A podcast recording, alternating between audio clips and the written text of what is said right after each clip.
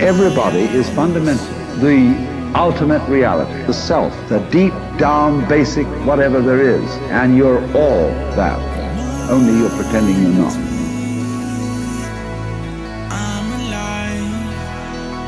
Who we are is not this physical body that we're in that is here for a moment and gone. Who we are is this infinite intelligence, and we forget that the same intelligence that is that created this infinite universe that never ends is you. For those of us seeking a way to transform life, to capture fulfillment in every now moment, to redefine our reality to live this life to its fullest.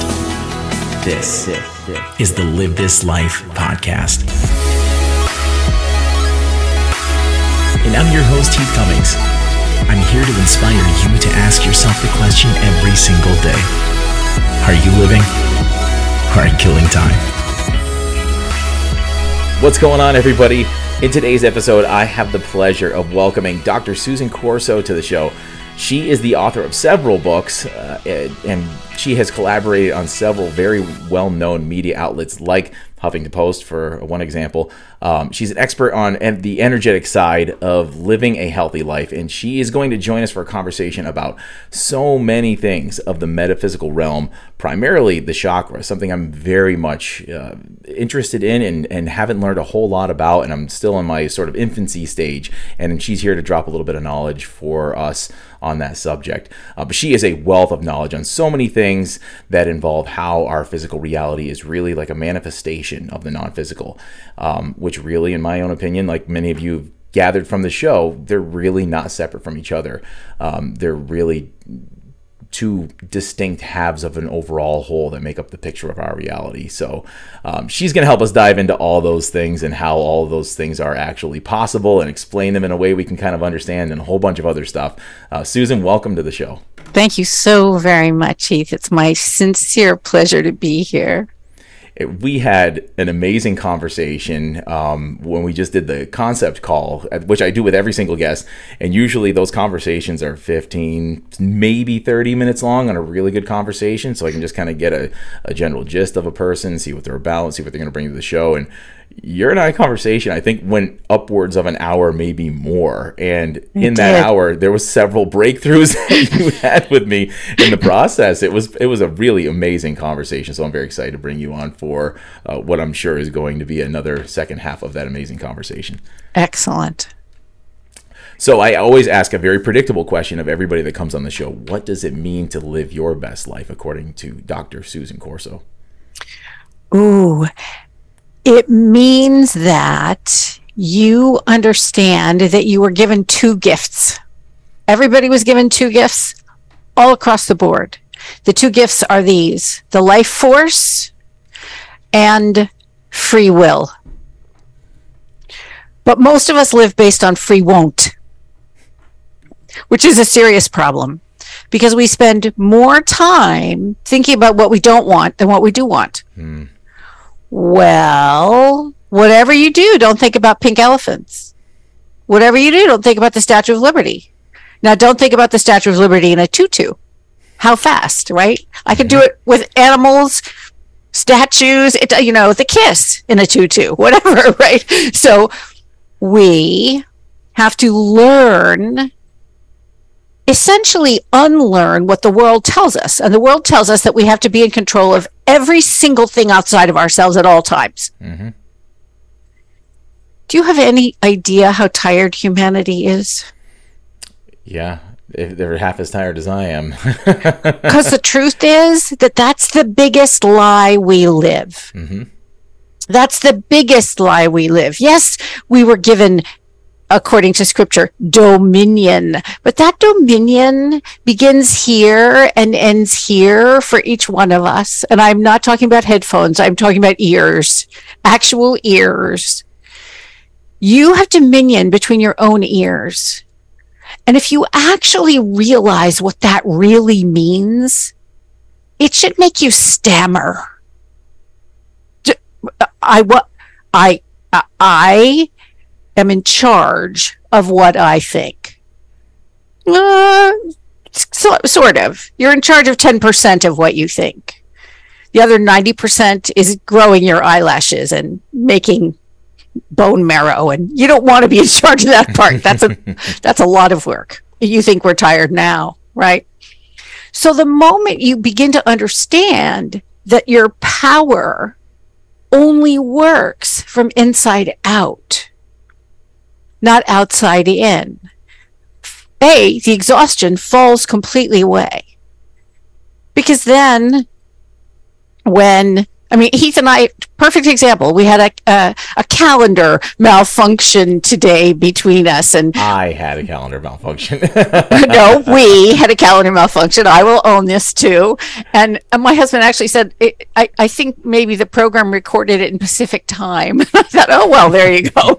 but the point was, okay, if I had to control everything outside me, I could have been angry. I could have been upset. I could have been uh, ticked off at Heath. I could have, you know, all these things. I said, uh, please, I'll talk to you later. Mm-hmm. No big. Because I don't need to be in control of Calendly. Right. Really. I don't. That, that, no, I don't want to be in control of Calendly, right? I'd like to be in control of my own thoughts. And the life force gift is what I'm mostly focused on these days. And the life force is the chakra system, but mm. it's the life force seen through a prism. So people talk about chakras, the rainbow of chakras, you know, red, orange, yellow, green, blue, indigo, violet, rose are, are my eight. And that's actually the thing that makes your circulatory system circulate. What is that? The thing that makes your respiratory system respire, what is that? That's the life force. You can call it whatever you want. You can call it chi, you can call it prana, you can call it mana, you can call it, huh? I don't know. You can call it whatever. But something is animating us. I prefer life force just because it's a little more generic than anything. So the best life is when you understand that you have these gifts. You have an ability to direct your thinking and you have an ability to understand what's going on in the magical form that is your body. Because the coolest thing about bodies in the whole wide world is that they don't lie. And the reason they don't lie, and this is part of what makes them so cool, is that they can't lie. Mm-hmm. Nobody. Now, we can lie to ourselves about our bodies. Oh, whoa. That's called medicine in most of the world. Yeah. right. right. But, you know, you, let's say, are at work and you're angry at your boss and you start to get a sore throat. Just a little bit of a tickle in your throat. And you go, oh i'm not mad. That's that's stupid. I got to get over it. You know you drink something warm you call it good blah blah. And then two days later you're getting a cold. Well what are you getting? You're probably getting mad but you didn't get mad. Because you self-manipulated instead of telling the truth. Oh hmm. I'm pissed. Okay. Okay. Like it don't like it. You know, most human emotions, if you tell the truth about them, last for 90 seconds. That's nine zero, right? So you got to like take it back to the three year old, okay? Think of a three year old getting mad. Mm-hmm. The three year old is mad, and then 90 seconds later, they're watching Barney and they're fine. Right. right. And you're like, what, what just happened? Well, they got mad and they got over it. Mm-hmm because they're telling the truth. But we learn in socialization and civilization. And I'm not saying that you need to go and get mad at your boss. I'm saying that you need to go look in the bathroom mirror and tell yourself the truth about the fact that you're mad at your boss so that your body doesn't symptomize it. And you get sick two days later mm-hmm. and you wonder why. Well, bodies never lie. So here you have this extraordinary system that can tell you everything you need to know about yourself, as well as an ability to decide what you want to control and what you don't. Mm. Though that's your best life right there. And that's everybody's best life, which is why I'm so passionate about the human energy system because people don't even know they have them. We don't even know that we have a human energy system. So one of the things I loved, I was um, figuring out about uh, medical school, right? And I wanted to know what systems doctors study You'll love this. This is a lovely metaphysical thing, right? There are 11 systems that doctors study. Mm-hmm. 11. Well, if you know anything about numerology or mysticism or numbers or gematria or any of the numerological significances, you know that 12 is a mystical number, not 11. Mm-hmm. 11 is a magical number, but 12 is a mystical number, right? There are 12 systems in the body. Mm-hmm. The one that medicine in the West doesn't study is the energy system. Right. Right. So when I figured that out, I said, oh, well, okay, it's time that humankind, all of us, knew that we have an energy system and that we can use it to help ourselves. And you can use it to help yourself every single minute of every single day at no charge, with no special class, with no map, with no nothing. It's just you and what's happening here. The end. And it's amazing that people seem to just be rediscovering this because it's not like what we're going to talk about today the chakra system. You know yes it's gained popularity in the last couple of decades but this is nothing new. This goes back to the vedas from you know ancient hinduism from what i think as early back as like 1500 BC. Like mm-hmm. these things are extremely old, very well known in other parts of the world, but here we are in the Western culture just now sort of catching up. And one thing I wanted to jump back quick on what you said in, in, sort of the intro was how we lie to ourselves. And, you know, people might be thinking to themselves, like, okay, what do you mean by lying to ourselves?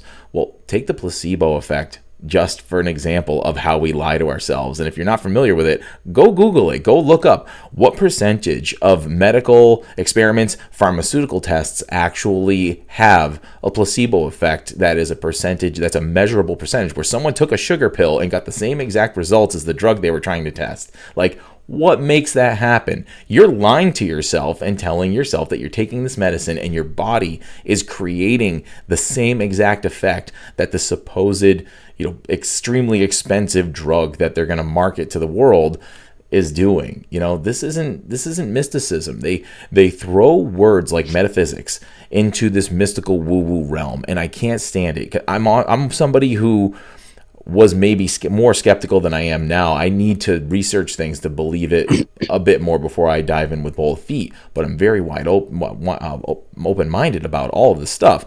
And when you look at what actually metaphysics actually means and its history and stuff, it, it doesn't go anywhere near the, the woo woo. I mean, physics tries to prove things by disproving what they aren't and they do that sometimes through flawed systems. We think we've understood just physics in general, uh, you mm-hmm. know, general relativity, and we're finding out all sorts of things that they talked about back in you know the Hermetic principles of ancient Greece. Like we're standing strong on the way things are, and then we rediscover what they truly are or this ancient knowledge, and it points us in a completely different direction. So for anybody to stand there and throw the woo tag and dismiss any of the things that we will be talking about today, um, go go look deeper because some of the stuff has resonated with me for a long time.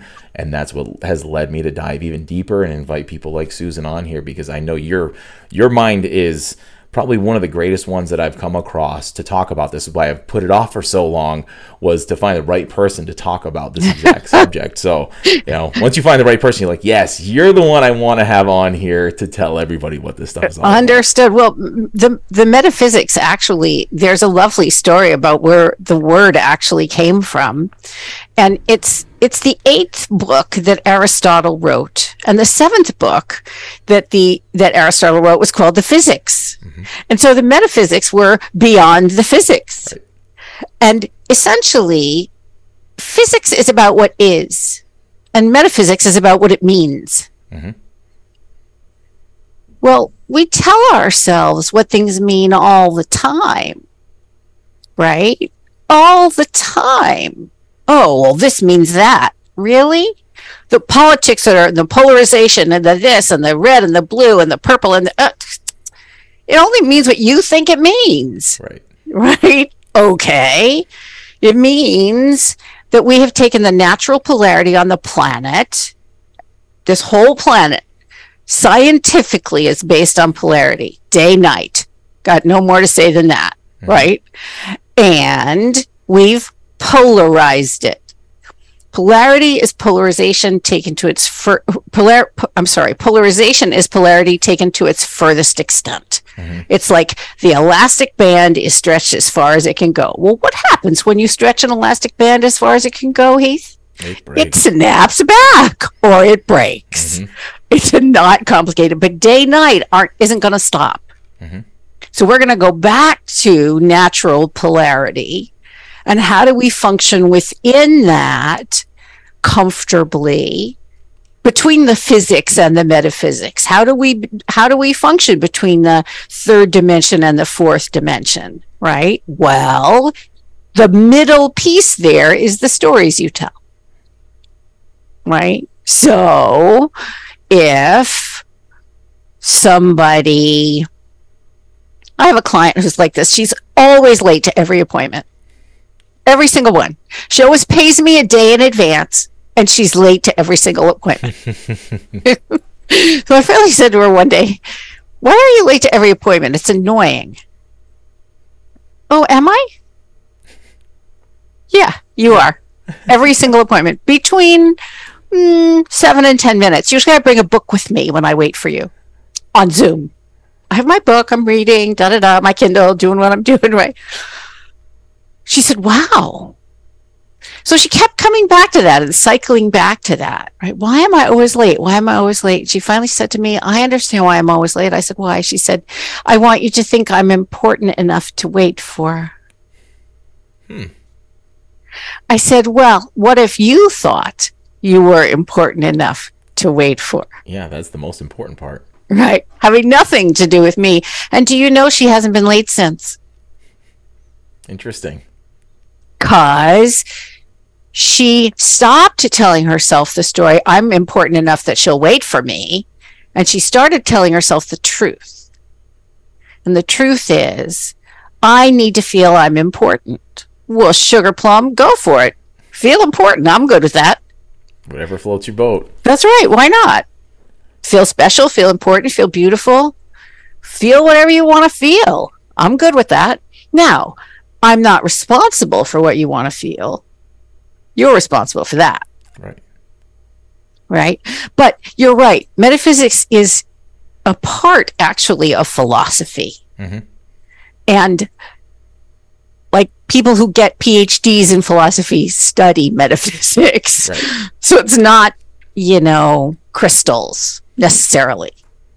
Although crystals are metaphysical by their nature. Right. right.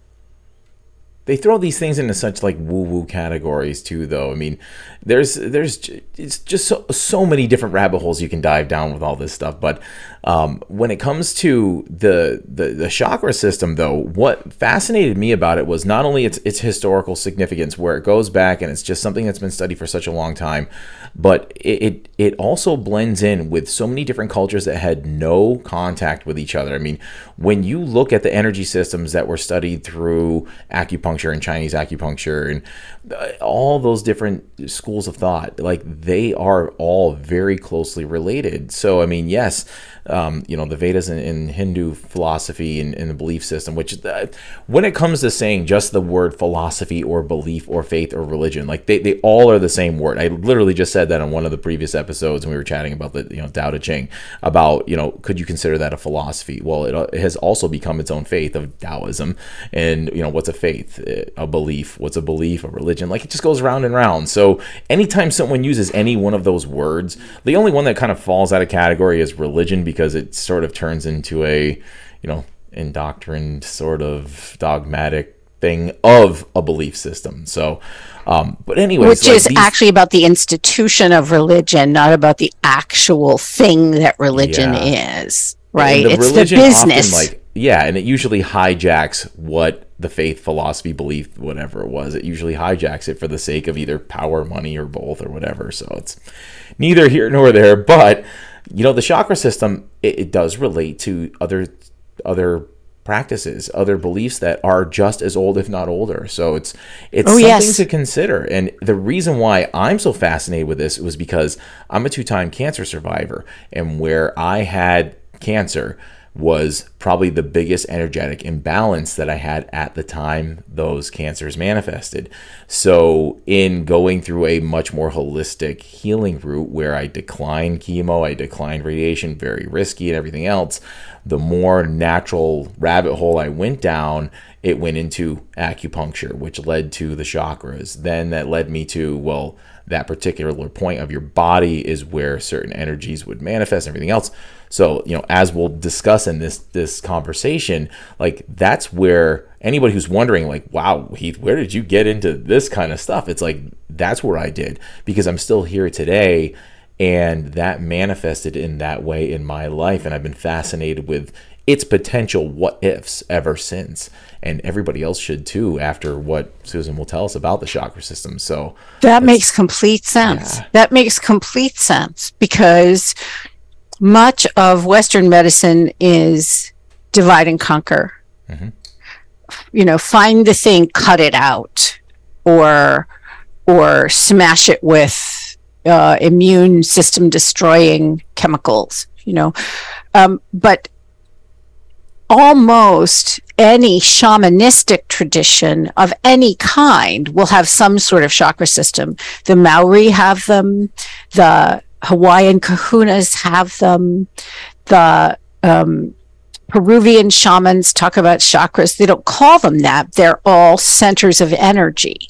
And the point is that there is, you know how, uh, when the subconscious mind started to be something that was sort of uh, pop culturally understood, people understood that there was a subconscious mind and that that subconscious mind was making red blood cells, for example.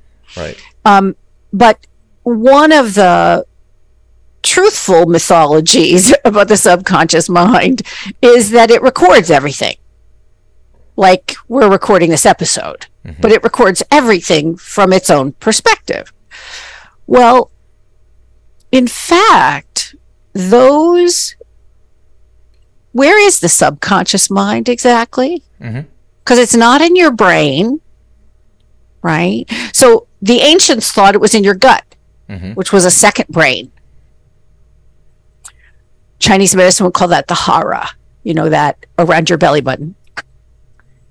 But the subconscious mind, or actually really the mind, as opposed to the brain, right? The brain is what's behind your eyebrows. But the mind is actually the extension of your chakra system into your aura. The mind is your aura because, and everybody has an aura. Like it, don't like it, agree with me, don't agree with me, see it, don't see it, that's fine, right? I don't see auras like I don't look at Heath and see colors around him. If I want to see his aura, first I will a ask him, right? Permission. Not, I mean, unless he were, you know, bleeding out by the side of the road, I would ask permission. And then I see in my mind's eye, mind's eye, the mind, sort of an outline like a gingerbread man almost. And there I am sensing the colors of an aura.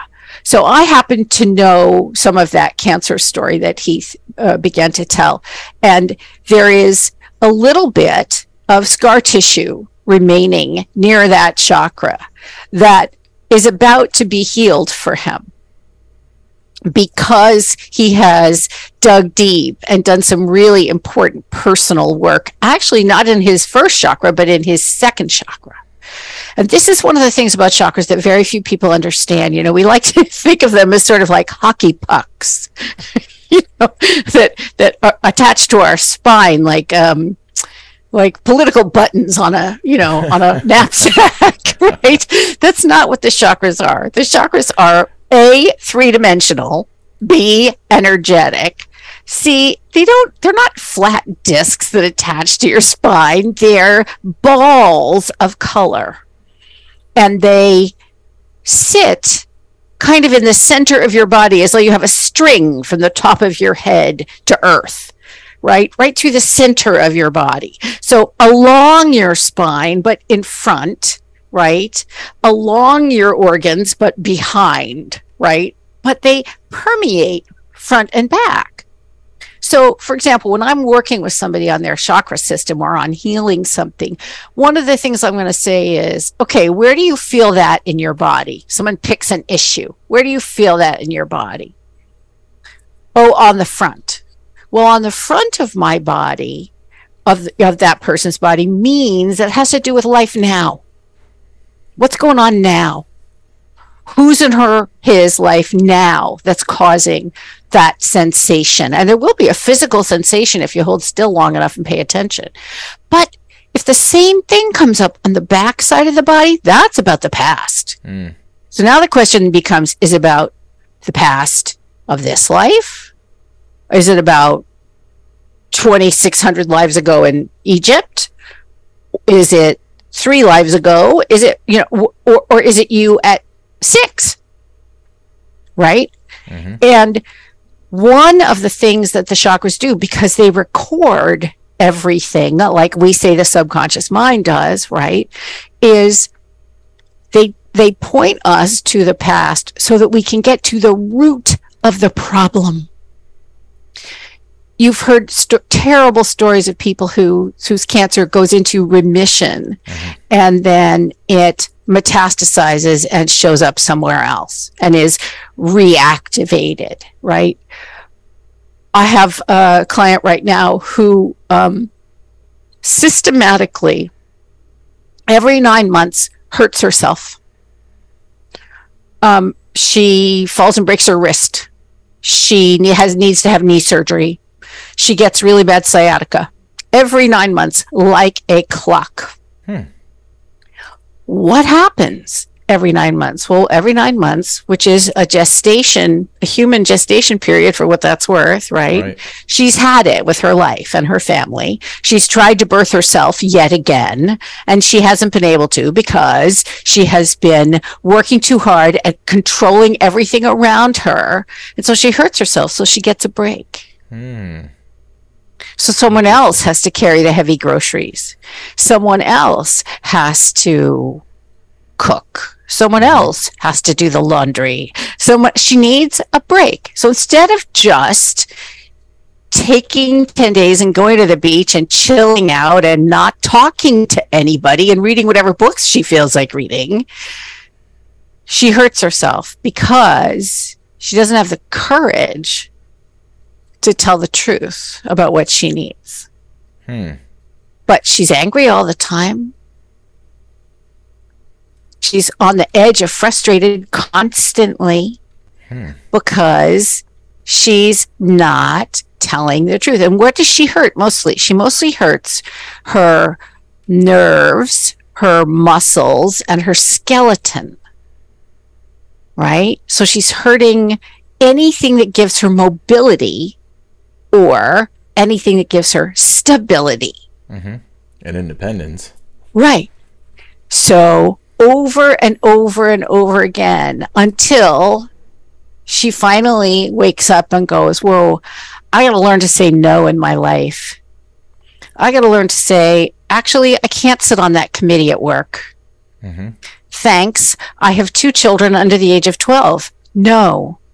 The number of carpools I have to drive is is is enough to make me say no to that mm-hmm. right and every time she goes to the fancy dancy book club that she belongs to of the really wealthy ladies who stay home all the time and and have a maid and a massage therapist and the manicurist comes to them and all that mm-hmm. and she's like tearing her hair out trying to get her, all of her children out of the house in clean clothes she feels envious and angry and she compares her life But she didn't choose that husband. She chose another husband, a different kind of husband than that.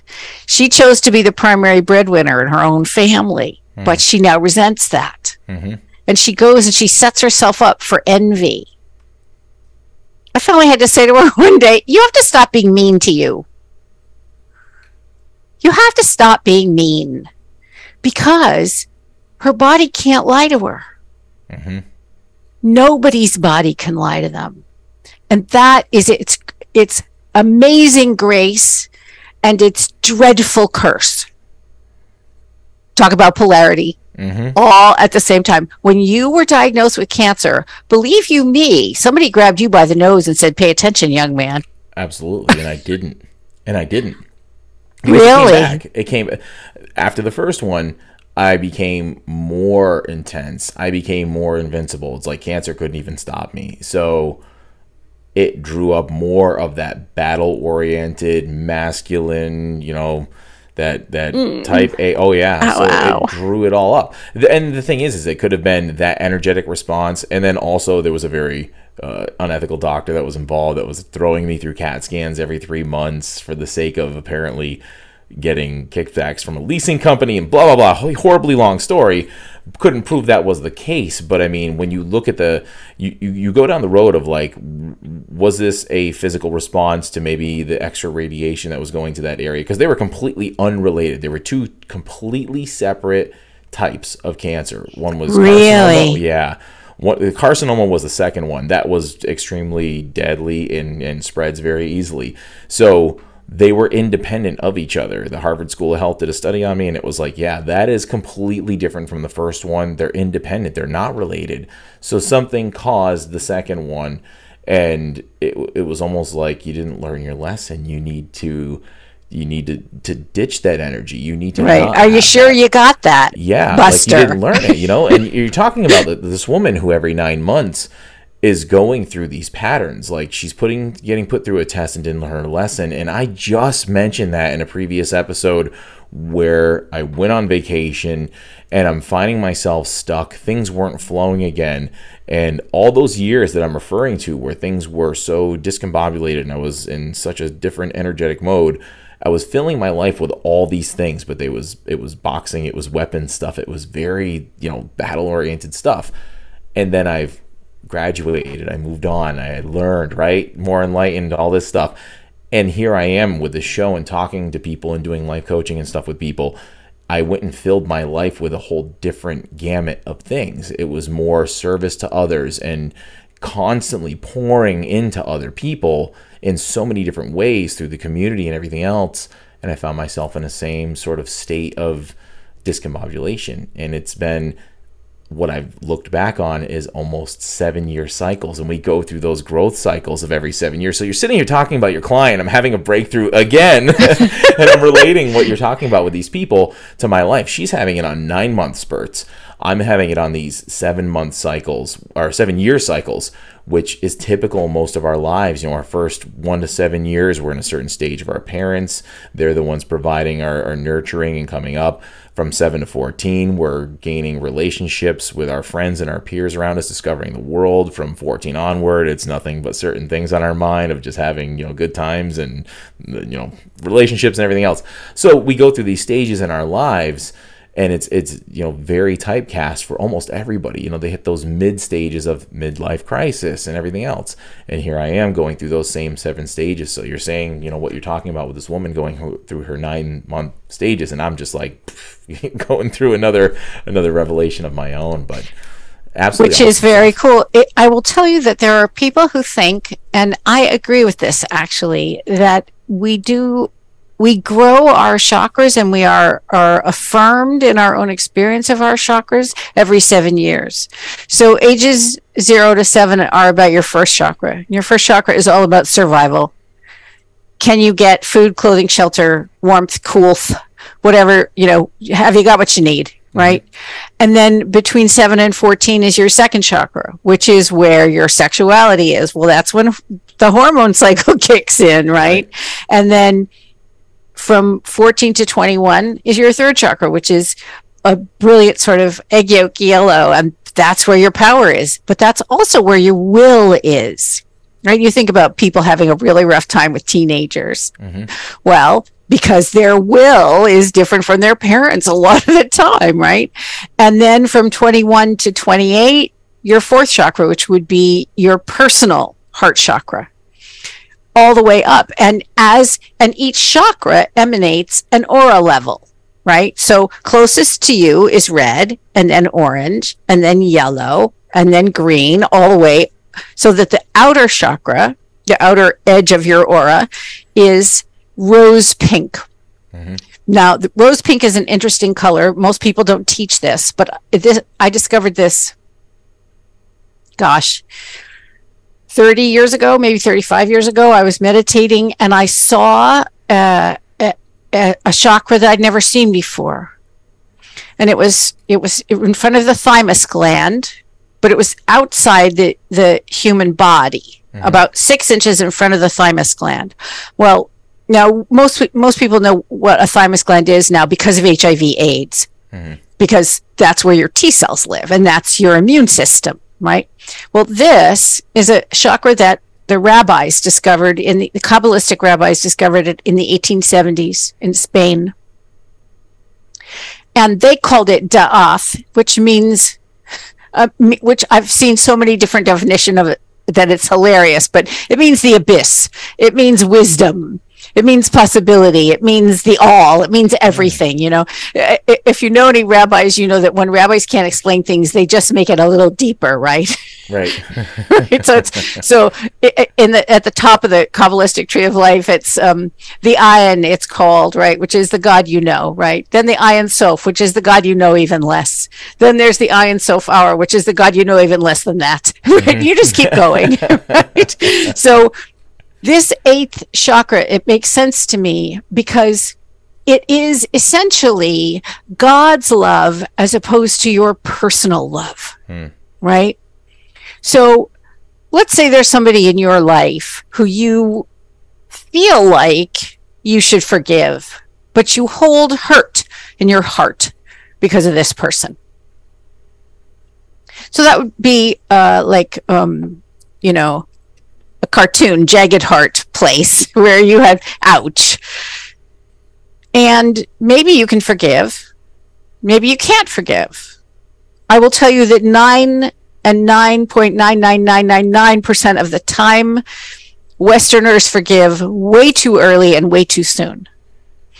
And we are encouraged to forgive. And we use forgiveness as, um, as a patch, you know, slap it on there. No, that's not what forgiveness is. Mm-hmm.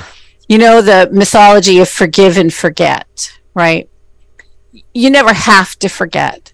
But when you really forgive, when you're ready to forgive, you do forget, but you don't forget what happened. You forget the hurt, the feeling of the hurt, right? The feeling becomes neutral when you've done your emotional work. And then the forgiveness comes easily. You know as well as I do that when anyone has hurt you, they were doing the best they could with what they had at the time. Mm-hmm. You don't have to like it. I grew up with an alcoholic mother. Believe me, she was doing the best she could at the time, but she married three alcoholics after my dad was killed in a row. Fortunately, not all at once, but still, I mean, I had I had quite a lab of experience to judge by what alcoholism did. Mm-hmm. And what you can learn to do is to take that personal hurt from your personal heart, whether you personally can forgive or not. Do your emotional work, but then put the hurt like it's a scab or a scar into this eighth chakra, into this rose pink, which is God's love. And God can always forgive. You don't have to call it God. You can call it the universe. You can call it the force. You can call it Henrietta. it doesn't care what you call it. It, call, it cares that you call it, not what you call it, right? You know, Harold be thy name. Harold, we're good. Dear Right. Harold. right so so as far as i'm concerned that is a piece of your spirit that keeps you that's here to keep you safe and not just immune on the thymus gland level, but emotionally safe and psychically safe and mentally safe and spiritually safe, as well as your body being safe. Mm. But what happens to us is that we have something happen. We have a a story that we tell, right? Like I, my dad was killed in a plane crash when I was five. Mm. That was a very long time ago, almost 60 years. I've had time to do the emotional work. Mm-hmm. Does it hurt? Yeah, on Father's Day it hurts. Mm. And on his birthday it hurts. But hurt, it's a ping. It's not a wah, you know, not anymore.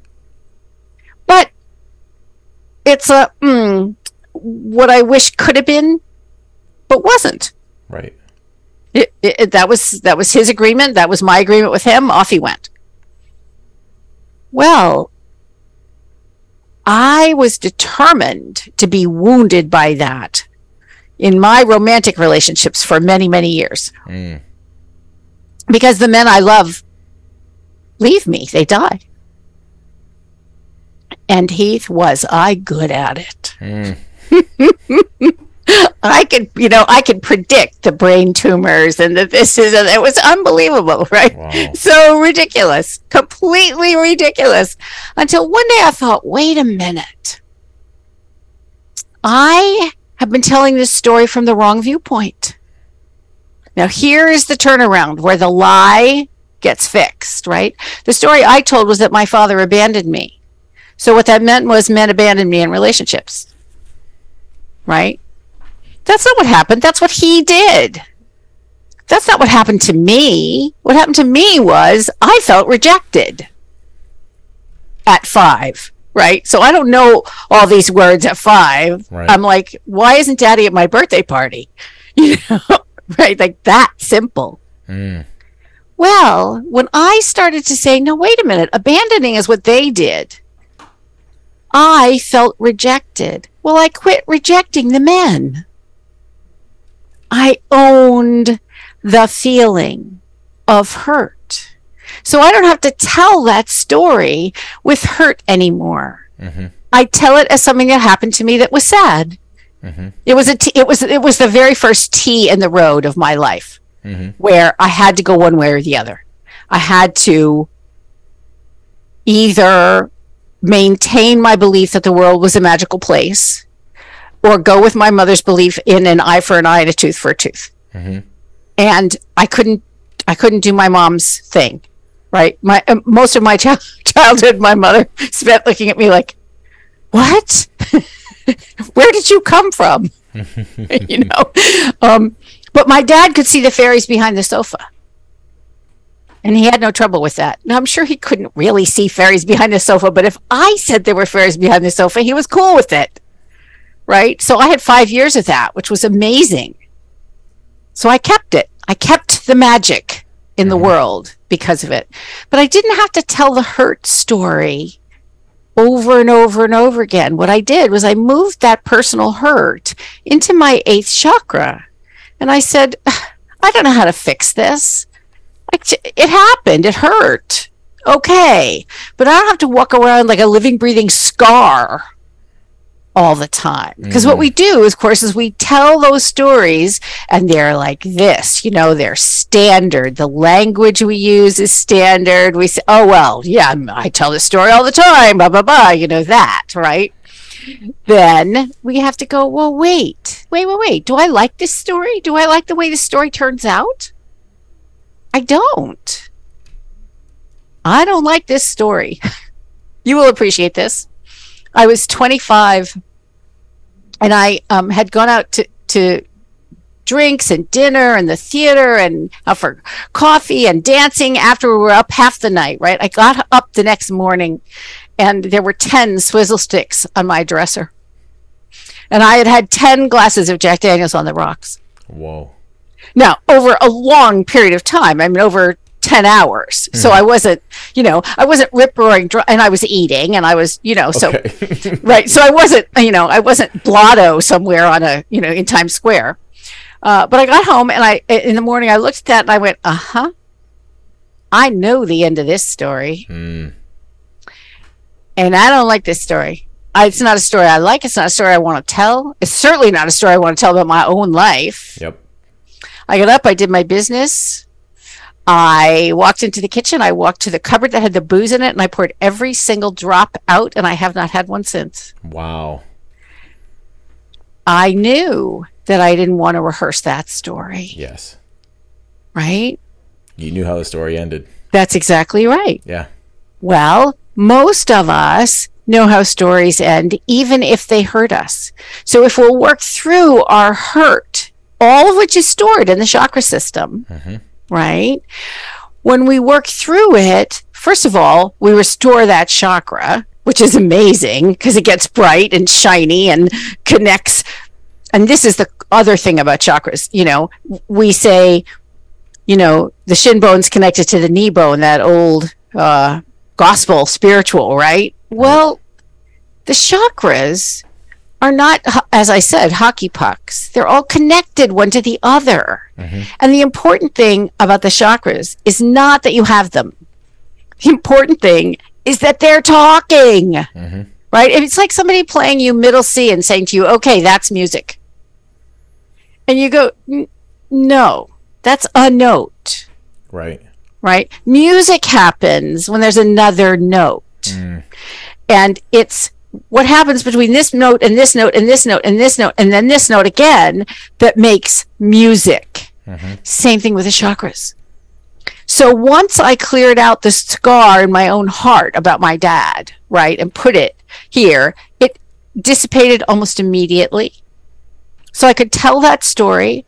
I could relate to anybody who had lost a parent as a child in particular.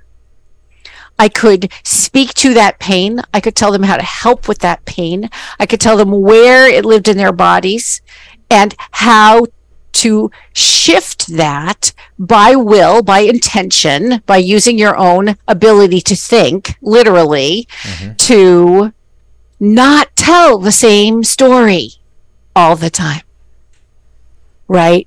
The hurt stories. Because what happens when you do that is you dig neural pathways deeper and deeper into your brain, Right. right? You know, oh, we were poor and starving and on an island in a terrible gale and blah, blah. So it means every time that there's a thunderstorm, I'm in freak out. Really? Because you're not five or three or two, and it's not happening to you anymore, mm-hmm. right? So, what we have to get in touch with is how we want our own inner communion to be. And that inner communion is connected to the chakra system. Mm. Because if your energy is all in communication with each other, right? It's like this somebody comes to me and they go, I have cancer, X place. I go, Ow, I'm sorry. Do I go right to that and start to work there? I do not. I work in the chakra underneath it or above it because that one in the middle that has cancer is hurting. Like if you were in an ER and somebody came in with a gunshot wound, would you poke it? You would not. you would deal with the energy around it right? We are energetic beings and we have the ability in inherently, right? You could do this in line in the grocery store for real to change our mood, to alter our feelings, to let go, to release, to have insight, to, I mean, so many different gifts come from being connected to the energetic system. Think mm-hmm. about it this way if you have your whole house wired for electricity and there are no switches, you can't turn the lamps on, Right. right? Or you have no lamps and only switches. Mm-hmm. Well, if there's nothing to light up, the electricity is there in potential. Energetic power is there in potential in every single one of us. How we use it is up to us. Mm. And women are taught this is terribly general. I'm saying it up front, terribly general, everyone, to come from our hips and our bellies and our sexuality. And men are taught to come from their power and their shoulders and their throats. And we wonder why we miss each other. Well, it's because our energetics don't match. Hmm. So that then when you meet someone who really connects with you energetically, like we did in our concept call, right? We were like, oh, this must be the brother I never had. Yeah. Cool, right? well, well, part of that is being able to see and connect energetically. And you make a choice to do that with people in a friendly way, right? I think you and I have a past life connection, which is why it's so strong. Um, because I feel it in my own third eye. Like, hmm, where did I know him? Um, and it's not really important. I, I, but I know that I did. But you recognize it when it's there. Yeah. You go, oh, right. Hmm. I know him. And that's very cool. But I could pursue that and figure that out, but I wouldn't ask here. I would go to my seventh chakra and say, okay, God, how do I need to know how Heath and I know each other? Is there something that's a blessing for both of us to know that? Is there something I need to say to him? This is my fifth chakra here, right? This would be my sixth how so we can use our energy systems almost as uh, biofeedback to guide our choices right? Oh is this the moment for me to speak up to my boss that she really pissed me off? Maybe not. Or maybe it is right? How could i say that in a way that she could hear it right? Oh, this is using your thoughts in order to inform your throat so that you say it in a way so that it doesn't hurt you or her. Gee, how would you feel if someone said that to you? I found that hurtful. I'm just going to forget you ever said it. You know, kind. S- You might jar her into her own truth for a minute, right? Because that's how we learn is by connection. And then, of course, there are all kinds of people that you meet and you go, uh, whoa, no, no, uh uh I don't even want to be near this person, Yeah. Right? What is that? What is that antipathy? That's energy. What is your, so the next time that happens to you, stop, ask yourself, what, what do I need to know about this? Like, is there a warning here? Is this about this person? Is this about something in me? Is there something for me to learn here? Is there healing I need to do? Is this a person I have karma with that all I need to do is look at them and say, God loves you and we're done? Maybe. But all that is available to you from the inside out mm-hmm. at no cost. None. Now, usually the first question everybody asks me about the chakra system is okay, once I get this, once I learn this, can I work on other people? And the hmm. answer is no. Wrong. Eventually. Yes. Do I work in other people's chakra systems? Of course. I've been doing this for 40 years. Mm-hmm. That's long enough to get good at something and bad at something, right? I mean, you have to you have to own true. that, right? Just because you've done something for 40 years doesn't mean you're good at it. Not necessarily, Yep. exactly. And I need to stay humble because I learn something about the chakra system every day, every single day. So, for example, I asked one day for a fast and dirty way that I could teach people one thing they could do with their own chakra system starting right now. Right? I asked Spirit, I asked God. And uh, my connection to God is through God the Mother. Um, so I, uh, she said, well, you could do, you could have them do the less mores. I said, what are less mores? She said, well, every chakra has essentially two polarized practices associated with it. One of them is to do less of something, and another is to do more of something. I said, huh, well, okay. What are the less mores of the first chakra? She did not blink. She said, complain less, thank more. Mm. Okay. Ooh. So if I get complain less some morning, I go, hmm, I'm skating on the negative edge here. I'm complaining. Why am I complaining? What's really going on? Right? Complain less or thank more. Huh? Who needs appreciation in my reality right now? Do I need to send a thank you note to a dear friend just because I love her and she needs to be appreciated? And do you know when I follow that guidance, it is unbelievable. People go to me, Oh my God, I can't believe you did that today. Ba, ba, ba, this and this. Less mores. So before we end this, I would like to make sure that your listeners are given a gift, the opportunity to have a gift from me. I have a digital download that has all the less mores in one place and it's for free. And I don't mean you have to give me your email address. I mean it's really for free. It is. I've checked it out today, so it is free. right. So it's so it's um, chakras at su- uh, chakras.susancorso.com and you can go you can uh, download one of two versions of it with different colors and start to use the less mores right now mm. so how you do that is you start your day, you go, okay, what chakra do I need to focus on today? Right? You'll get an answer. You'll either get a number, one through eight, or you'll get a color that comes to your mind. Uh, and you go, oh, okay. Or you'll get a sensation in your body somewhere. Oh, my throat. Okay, my throat.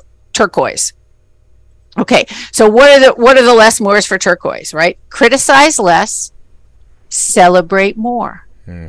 Ooh, am I being too critical? Maybe maybe i'm not being good enough to my students who need more encouragement and celebrating their talents and abilities rather than telling them you could do this better you could do that better you could do this better you could do that better. Oh yeah really? Okay. Mm. and you'll know which one because one will make the sensation open and one will make it close. Mm. right? You can start the less mores today. Do them every day. I use them all the time so when is the most important time to practice that? Is it more like a morning type thing, or is that is it depend on the person really? It depends on the person. I tend to do a chakra practice first thing in the morning every day. Um, and I literally, this is how I make sure that they're all talking to one another. I don't ever tell anyone this, but only you, Heath. So here we go, right? I start, really, I start with red and then I go red, orange, not orange, red, red, orange, orange, then orange, yellow, yellow, yellow, green, green. And I imagine the colors all the way up my spine. If there's a problem, this is, I do this in bed in the morning. If there's a problem or a place that's blocked, I'll get a sensation in my body like that. It'll be like a, like a, um, you know how when you almost swallow down the wrong uh, pipe and it gets that tight feeling? Yeah. like your your your esophagus goes no liquid does not belong no. Your trachea goes no liquid does not belong here. Right? Yeah. no. Well i'll get that feeling. Like oh, oh okay. So i need to focus say today on my fifth chakra. Okay. So what does that mean? It means that i'm having a long conversation uh, and an interview. So I probably don't want to have lots of clients today. I want to save my voice and be able to be animated and bright, right? So I was quiet today. I was reading. I was doing those kinds of things, but I was also making sure I was drinking lots of liquid. I was doing all the things to make sure that I was ready to really talk to you. And I wore the color, which we often do, and we don't even know we're doing it. Mm. Right? Uh, we use our clothes to heal ourselves. So by naming the colors and the in between colors, it's just a reminder. Whoa, wait a minute. Is everybody connected? Is everything connected? You'll get to the last one, which is rose red, because rose comes back then down to red. And it's a loop around your body of energy. All of us have it. Mm. Now, some people say they can see it I don't see that way, but my my intuitive gift is mostly clairaudience. So that means I hear voices. Yes, I hear voices. Okay. um, uh, I'm used to it. It's really not a problem for me. um, but I hear them because I ask for them. I don't hear them unbidden, right? So it's the connectedness of your chakras that keep you connected to yourself, right? What happened when you cured the second cancer? When it is first of all you healed it, mm-hmm. and then it was cured, Right. right? Something psycho spiritual emotional was healed in order. So you said you were involved in uh, battle things and warlike things, right? Toxic masculinity. Very much so. So, okay, so you were taught that this is what it is to be a man. That is a survival belief. This is what it is to be a man, right? Well, you had to go to your second chakra and to your eighth chakra, right? So to, to God's love, right? Add to your second chakra, your passion, and soften. This is what it is to be a man. Mm-hmm. So imagine the colors rose, rosy pink, fire engine red, right? Or sort of like Bing cherry red, and pumpkin orange. Okay. Now blend those together, right? So rose red, red, red, orange, and then the orange back to pink. You created a whole new loop and you softened that red. So it was mm. like you had the, it's the difference between a baseball and a Nerf ball. Mm-hmm. You had a baseball to start. This is what it is. Never works. Hmm. Never. Not that's never a long-term strategy because we don't need to be tough like that. Right. We need to be flowing, which is why the relationships and the chakras are what matter. You have to have those polarities of it all. Like sometimes you need to have the hardness, sometimes you need to have the softness. You know, I, I again keep referring back to this last episode because it was such like a vulnerable share for me and, and uh, almost like a revelation when I finally shut the world out and went to the ocean and sat there and drank my coffee in the in the, you know, in the sand for the first time in a couple years. And it, you know, it's often where I get my clarity, and I hadn't been there, and it was like I had realized that I was so much in the the um, yin energy versus the yang. I mean, one of them's more busy Mm-hmm. Feminine. than the yeah. So I mean, I was I was very much so in the the focus of doing rather than the focus of being. I was So yang, right? Yang Yang. is doing, very right? doing. Yin is being. Exactly. And yin is is sort of like what's missing in a lot of the world. Our world's very much imbalanced because they celebrate being busy all the time. What are you doing? You have to put it on Instagram. You have to constantly be out there, especially if you're doing things like this. There's there's always that necessity of like I'm not relevant if I'm not posting something. You know, this sunset's not really here if I'm not, you know, putting it in the background of my selfie, you know?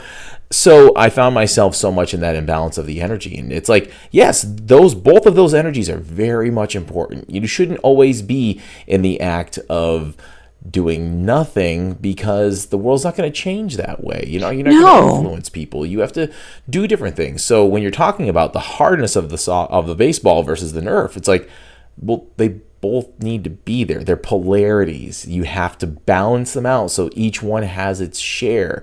But what do we do? We just get trapped and we we have such a hard time looking at our own lives from the outside. And here I am. I'm, I'm here preaching this to thousands of people and you know in hundreds of countries, but I'm I'm not living it myself. But you get roped up. You can't look at those things as some sort of a fault when they happen. You recognize them when they happen, and at that moment, when you recognize them, and I've talked about this in, in so many different circles that when you have a mistake or a misstep, whatever you want to call it in your life, that's not you because the you that made that mistake didn't realize the mistake was going on. It's when you've learned about it and you've changed your perception and you've realized that's something I should not have done and I'm going to do this instead. Even if you circumvent back, you've recognized it and you're going to catch it quicker and quicker, but you're not that same person. You're the more educated, experienced person. You always will be as you add that life experience second by second onto your life. And people hang on to that so much. It's like, oh, I can't believe I became the baseball again. Okay, well, then soften up now and balance That's- them out. now now would be a good time to Yeah. shift that right and you can that's the thing we don't know that we can we mm-hmm. don't know that we actually have a mechanism that we carry around every single day that oh, literally if you're stuck in toxic masculinity move to your heart. Mhm. move to your heart. Think about your bride. Think about your kid. Think about your dog. Hell, think about the plant on your desk that makes you happy every day, right? I mean, just, ju- soften deliberately. Then go back to the masculinity because it will be there and it is necessary for action. There's no question. I mean, nothing changes if nothing changes, right? Right. And the weird thing is, this sort of cycles back to the beginning of this conversation. We are told that we have to control everything outside of us. Um, but the truth is, like, if you think for even half a half a nanosecond, you know that the only thing that's the same all the time is that things change. Yes. So, control what? Exactly. It's never I- going to be the same thing that you I tried to don't control get it. ago. Exactly. right? It's like trying to hold on to the, the, the tide. Okay, it's going to go out, it's going to come in. That's just the way it is. It is.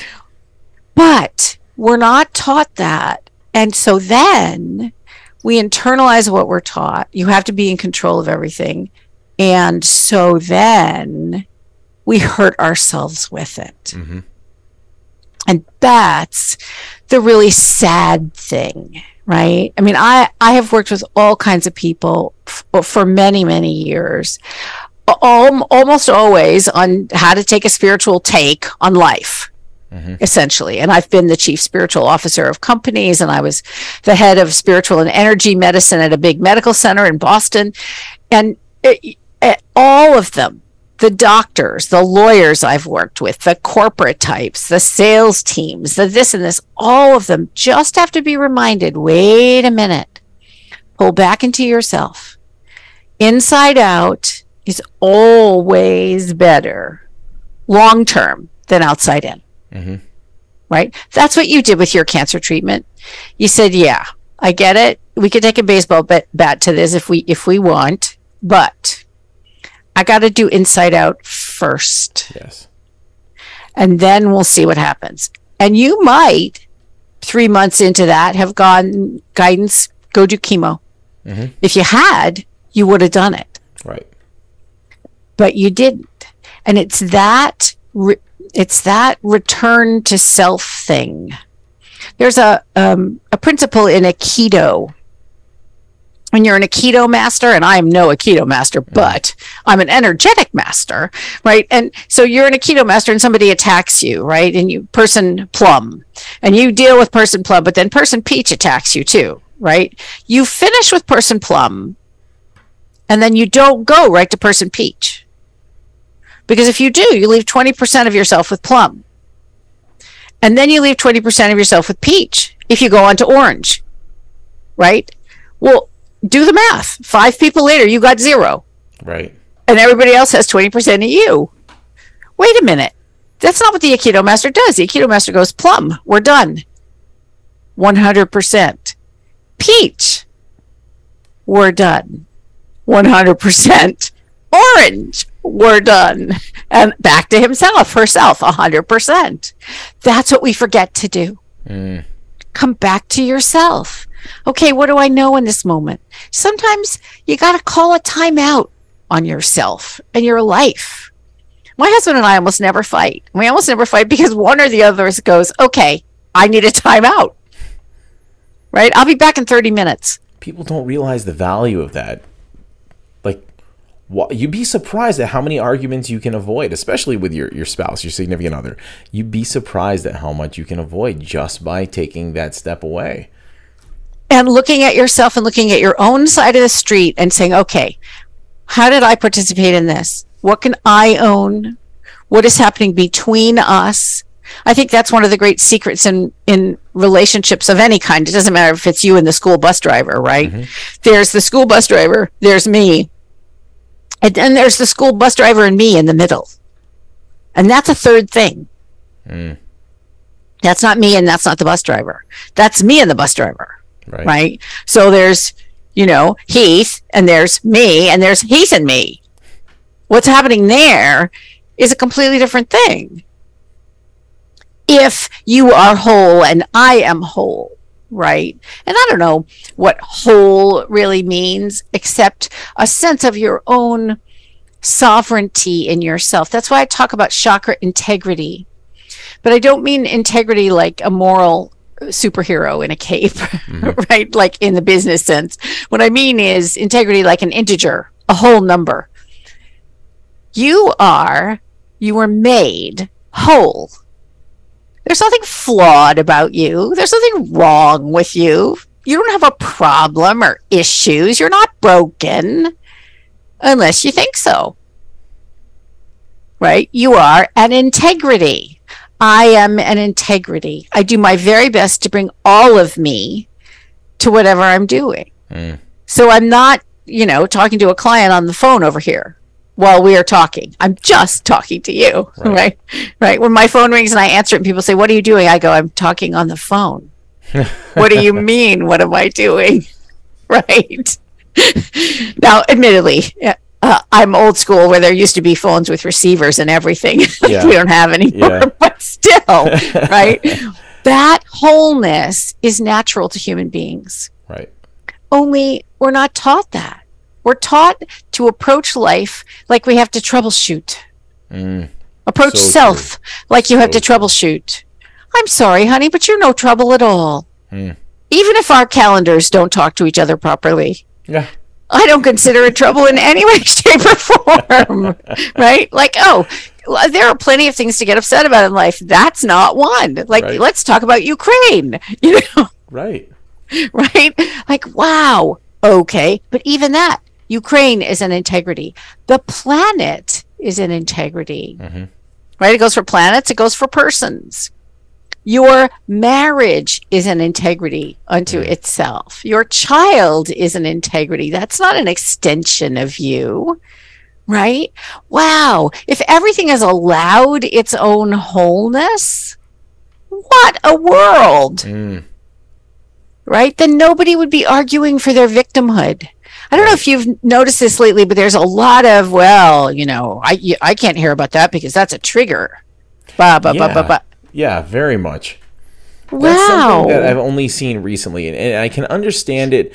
You know, again, very objective towards people's standpoint on things, but you know, those those the, the, the, trigger thing like some people are genuinely traumatized by certain circumstances like absolutely get it but i've heard it in certain contexts where it's like a, a trigger. Are you, are you meaning you're trying to avoid you know maybe working through something that you don't care to do the work on? Is is that the trigger?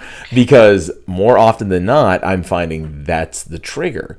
And you know sometimes too much too people identify. This is one thing i wanted to, to jump in uh, before we were talking about um, people identifying so much with uh, with a blockage that they'll actually identify with the trauma too much and then they get into circles of conversation where they'll get other people to also identify with the trauma. So you know the, there's clubhouse groups who do this and uh, you know i've been in there and participated quite a bit but at a certain point i had to kind of it, it's great for eventing it's great for sessions it's great to work on certain things if you have to but to constantly identify with the trauma. It's great to be proud of the person you've come from, with the, the difficult places you've been. Mm-hmm. But when mm-hmm. you're constantly going back and telling that story, like you mentioned before, it's almost like you're you're just you're, you're rooting yourself in too much of that trauma.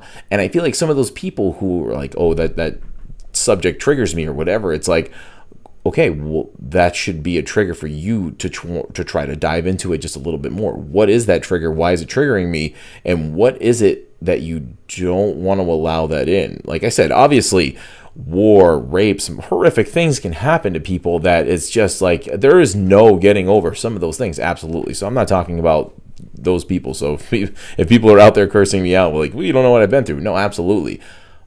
But in other circumstances, which is a majority of a lot of people, dive into why that thing is a trigger. You know, and, and well, that and the other thing out. is how how is it okay if it's your trigger? That's okay with me, but how is it my responsibility that it's your trigger?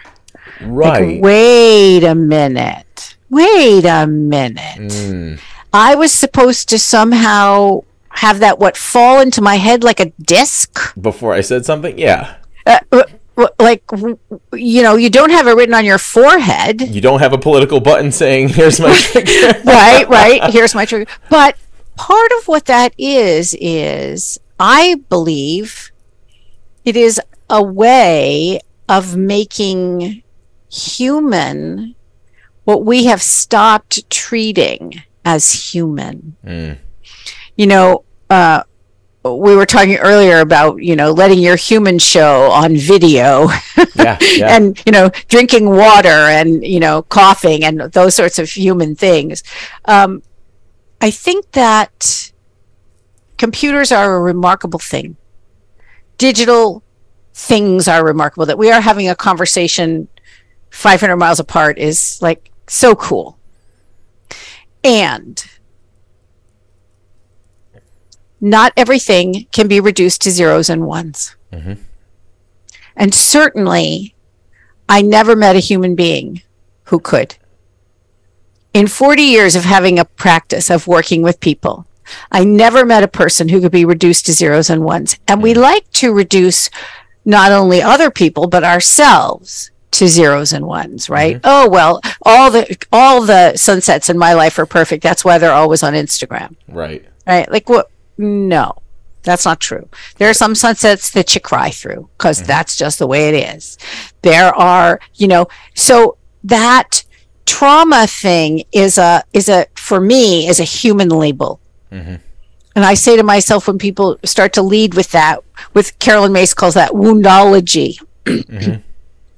I I I want to say, okay, your human needs taking care of. What does he need? What does she need? Do you need a hug? Do you need to be reminded that other people are vulnerable like you are? That we all have soft underbellies, right? Like, oh, uh, you are a human, and so am I, and I see you human, and I'm glad that you are. Right? That we like to argue that that, as you said in the beginning, you know, that spiritual or and or physical and non-physical are separate things. No, they're all the same. It's one Right. thing. That's correct. It's not even two sides, different sides of the same coin. It's the coin. It's exactly. Right? Exactly. Right, I'm right with you. But that doesn't mean that your humanity doesn't need care and keeping sometimes in a way that your Im- more impersonal spiritual self can detach from trauma or hurt, right? Mm. So I think it's an attention gathering device to say, let us be human together. And we don't. Instead, we have Facebook friends. And we, I mean, there's a reason they're Facebook friends, darling, and they're not friends Right. right? I mean, my, my definition of a real friend is uh, would you come and get me out of jail if I were in Lima, Peru? Yeah. Right? Like, would you raise the state State Department and get me out? If that's you, you're my friend. Right. right? Other than that, by all means, like me, you know, right? But that's, it's not. That's one of the reasons that I have I have walked away from a lot of social media yeah. because it's not real interaction mm-hmm. and it, i'm i'm only interested in what's real anymore And the thing Because- is, the, the last couple of years has made it so much worse as well because it's the only interaction some people have had. So it's it's just exacerbated this. oh the covid thing yeah Oh yeah. So you know something that was already becoming a monster of its own, it just made it worse. And you know, I guess that's why I talk about it so much. Is just because people need to realize that the, the real experience. You know, they start getting in this meta stuff with the the VR and everything else. Like I bought one. It, it was fun for a minute. It gives me a headache. I needed I need to put it down and go outside and get some real sunlight. I can't even tell you when the last time I turned that thing on. I still think it's the coolest thing in the world. I just think the world is the coolest thing beyond that, you know. Mm, so it's, Yeah. as far as tech stuff goes and all that, it's great. and connecting with people from all. I mean, we have to be. I mean, we have to be honest as well that the social media across the board, when it comes to YouTube, whatever else, like yes, it's helped us connect. It's helped us get concepts and the stuff that we're talking about out to the masses for sure. Exactly. But it's and I use all that. Absolutely. Uh, I use all that, but I use it. I don't let it use me. Thank you. Yes. And that's the difference. Yep. That's the okay. Wait, wait, wait. Who's in charge here? Well, to every listener here, you yourself are in charge of you, my dear one, mm-hmm. no matter how old you are. To the, I mean, if you're seven years old, you're still in charge of what you're in charge of when you're seven Yeah. right? And when you're eight, you'll be in charge of more, I promise. right? And when you're 80, probably more than that, Yep. right? But that sense of sovereignty, that sense of integrity, that sense of wholeness, so many of us are lacking because we don't have the tools. And that's why I'm adamant about people understanding about the chakra system. Mm-hmm. Because you not only do you have the tools, but they're available to you right now Yes. this second. And can people study to learn how to do this with other people? Yes, I teach mm-hmm. people that. But that's not the point. The point is every one of us need to know this. Like let me go into all of the second grade classes in the world and tell all the second graders this. They're going to be like, "Well, duh." Because they already know. Right. But remind them so they don't forget by the time they're in the 4th grade. So on Right. that subject, if people want to connect with you and learn more about this, because I know I'm definitely going to, and I think this is the beginning of a, of a great relationship that I'm going to end up having, and we've already talked about the the future of being able to maybe connect on Clubhouse and have some live episodes and have some people bring up some questions and stuff and live That'd be with you. great. But until then, how can people get a hold of you and how can they find you? Ah, there are two places you can find me. One is uh, at a website called iampersand.org, like I, the letter I, A M P E R S A N D, like the like the symbol ampersand.org. Um, and the other is susancorso.com. Susancorso.com is all about my fiction writing, and I have written lots and lots of novels. Um, which I do in this other part of my life, uh, all about actually metaphysical people who live the way I want the world to be, which I didn't realize until very recently. Like, oh, I'm writing about metaphysicians. How weird. How cool. right. So if you want to read about people like us, read my fiction. but the chakra teaching is all on I ampersand, and I have uh, eight workbooks that you can get on Amazon. They are they walk you through past, present, and future work with your own chakras, one chakra at a time. Hmm. So if you are drawn to this, that's what I would first tell anybody. Start with red and work through them. And it's hugely empowering if you do the work. You know, I'll be honest with you, it's not fast. Mm-hmm. Chakra work is not fast, but what it is, is permanent mm-hmm. If you do the work. And that's why it's so amazing. Is it, it chakra work will change a human being faster than anything because it's meta work, like metaphysics. Right.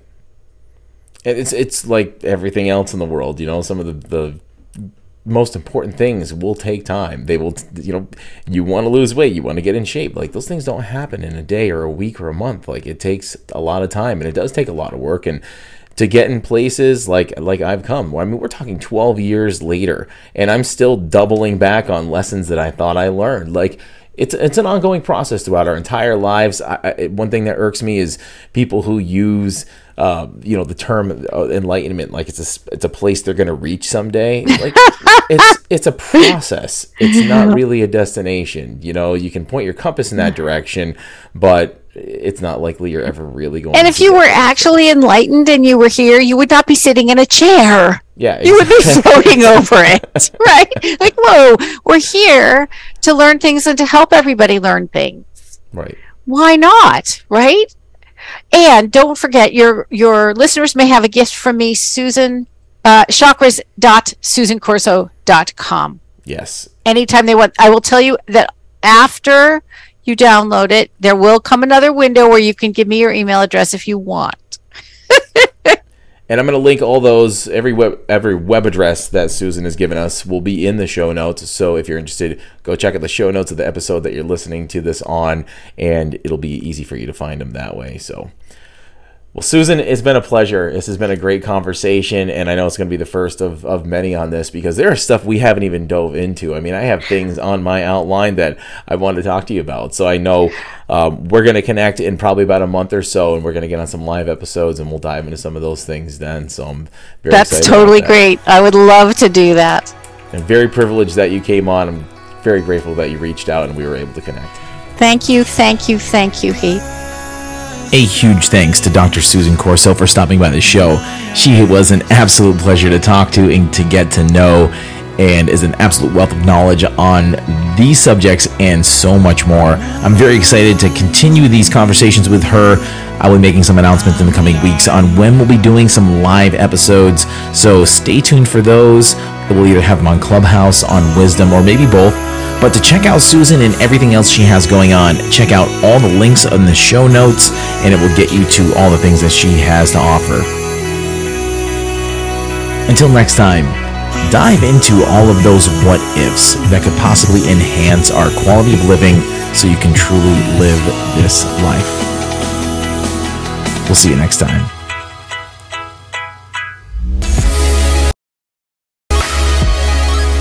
And if you have an interesting or inspiring story to tell and you want to reach out, you can email me at connect at livethislife.org.